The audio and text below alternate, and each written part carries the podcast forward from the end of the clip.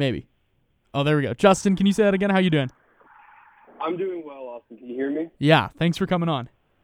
All right, cool. Because yeah, you uh, you you asked me at first, and I responded, and then I didn't hear anything. I was a little concerned, but I- I'm- good to hear you, and thank you for having me on. I'm so sorry. Uh, thanks for coming on. Really excited to have you on again. I was saying uh, earlier that it like you're you're basically a weekly occurrence on the show right now. I think this is your second time Well, of the I year, third overall. Yes, and um, you also have me on first week of the semester, so I mean, yeah, you can really start something here if you really want to. Right, and, and, we might have to. We'll uh, we'll we'll talk.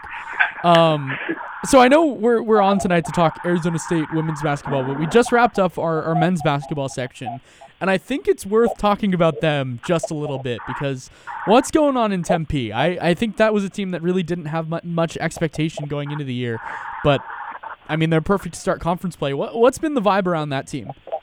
the vibe around the team is fascinating to say the least. You, you talk about not much expectation. I would say middle of the pack, pun intended, was probably where they were expected to be. And through conference play, they just got shellacked by BYU, Northwestern, TCU, like good teams that they played just folded in the first half and you're just saying to yourself, okay, they could beat teams that are not that good, but then they play these good teams and they get smacked. Like, and even the team that they beat that wasn't great, like UMass Lowell, they had to come back by 10 points in the last two minutes of the game. So, like, non-con play was not very good the Sun Devils, but you talk about undefeated conference play, they were trailing most of the game to Stanford and Cal in their Bay Area trip, and I didn't watch all of those games, but I honestly don't know how they pulled it off in both of those. It was quite impressive to say the least. I mean, Grant, Stanford and Cal aren't the greatest teams in the Hey, Pac-12. hey, hey, hey, hey, hey! Don't say that about I Stanford. mean, I mean, Stanford's not that bad, but um, Cal, we can all agree, is Yeah, not great. right. And so to to win those games was shocking in that fashion, and then come home like Utah was a close game, and then they obliterated them in the second half. They just went on a run. That was impressive. Utah's a very good squad, and then Colorado. I covered that game, and very close throughout. And the fact that ASU was able to pull it out at the end. Um, I mean, with ASU basketball, you've got this four guard lineup that Bobby Hurley is rolling with, and it's kind of funny because like with ASU women's basketball, it's also a very guard heavy lineup. So it's something going on in Tempe with the guards. But man, four and zero, I I did not expect this. I'll be honest with you. I, I, I love to hear it. I, I'm gonna be honest with you. I, I think it's the, the world is better when the Pac-12 is doing better. Uh, and in its last year, you know what? What better time to have a team like Arizona State kind of come out of nowhere and, and have a good conference? Uh, let Let's Hey, move to Oregon, Oregon, and ASU. Yeah, just like we all thought at the start of the year. Uh, let's move on to women's basketball with with two of the more underachieving teams, if we're being completely honest, in the Pac-12. Um, for Arizona State, I mean, it's just been a really rough stretch for you guys recently, losing four of your last five. Uh, the the only win by four on a neutral site to Fresno State. So hasn't been the year that Arizona State has wanted coming into the season. But the outlook for this weekend, I think, is good against an Oregon State team that is overachieving a little bit and, and an Oregon team that has struggled. What what have you seen? Let's just start on the on the offensive side. I know they lost some really big players coming into the year. What have you seen from the Arizona State offense coming into the year? If you were to explain this offense uh, to a first time viewer, how would you explain it?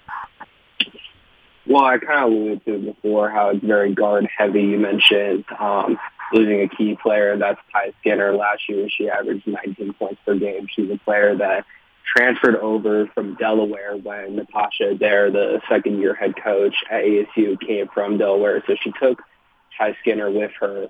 And like I said, 19 points per game. Like she was the leading scorer on the team coming into her senior year, was expected to, you know, maybe be the best player again. And she tore ACL right before the season. So that was a heartbreaker for the team.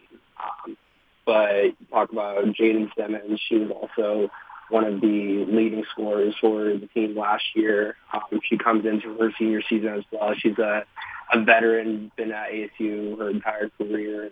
Um, you know, so she's been able to step up and she's played well. But Um, the two things about them, and I'll talk about Simmons specifically because you'll see her in this game, is she puts a lot of points on the board, but she can also be a little bit inefficient while doing so. And it's funny because I'm looking at some stats right now, and she actually shoots better from three than she does from the field. She shoots 37.5% from three, and she shoots 37.3% from the field. So that just goes to show that, you know, she's a good three-point shooter, but sometimes maybe the shot selection inside the arc isn't as good. Um, and so, you know, you look at her, key player to look at is Jalyn Brown. She went off against Colorado in the last game. She scored 35 points. That was a career day for her. And um, so, I mean, you look at some of these scores, like I said, very guard heavy. Jane Simmons, Jalyn Brown, uh, Trey Crisp is a, another guard. So,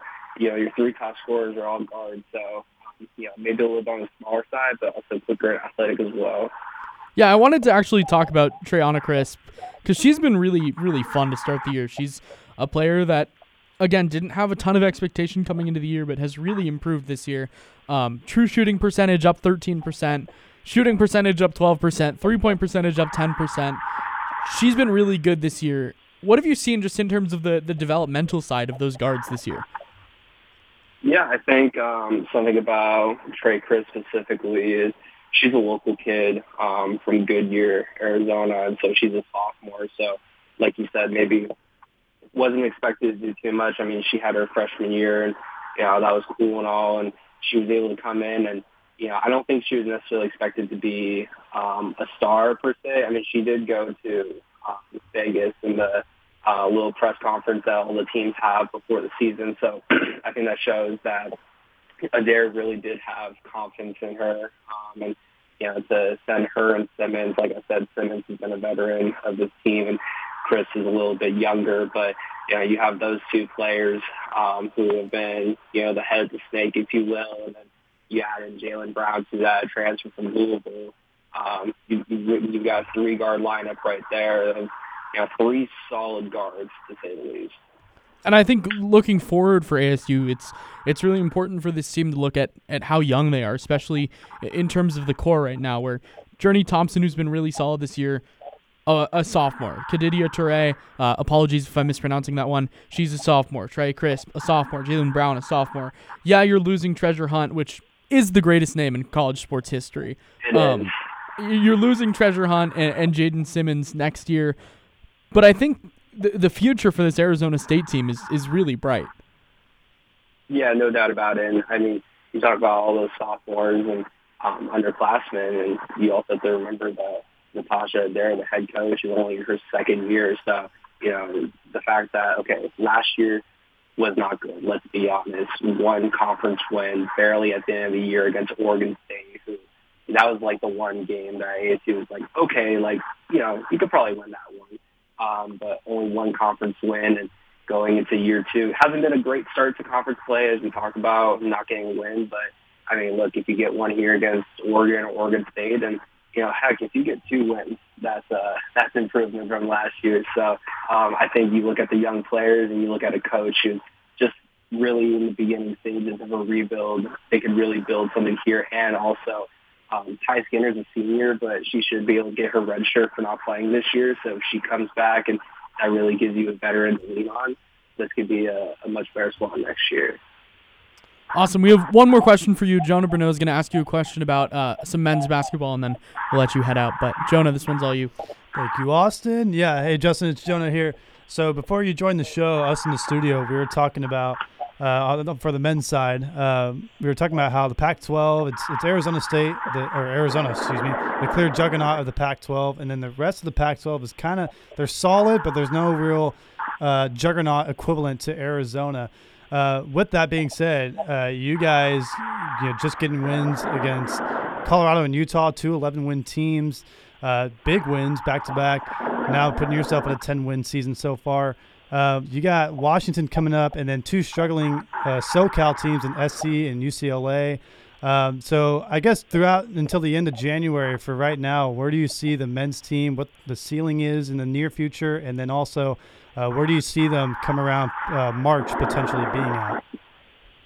Man, the men's team is so hard to predict because I gave you uh, a little bit of a synopsis earlier of how it started off bad and then it got a little better and then you know, not great again and then now it's good again. So, you know, I wouldn't be shocked if it went the other way. But in all honesty, I think when I look at the squad and being able to cover them, they really have been rejuvenated by the addition of Adam Miller um, and having him and Frankie Collins leads the almost leads the entire country in steals. Like, they got a good, lot of good players. So I think I think they'll be a top five team in the Pac. I think they could challenge for the fourth, maybe the third spot because you mentioned the LA schools, who I think everyone thought was going to be really good.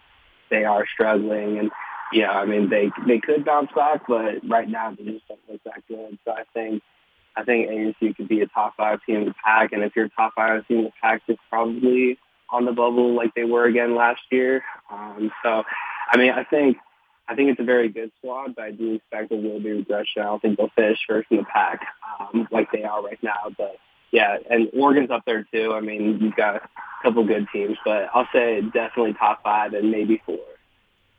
Love the love love the optimism, and I love like again coming from two programs that really didn't have huge expectations. Love seeing them do some great things this year. Justin, thanks for coming on. Uh, as always, if we want to find more of your work, what are you covering this term? And I'll I will let you plug yourself this time.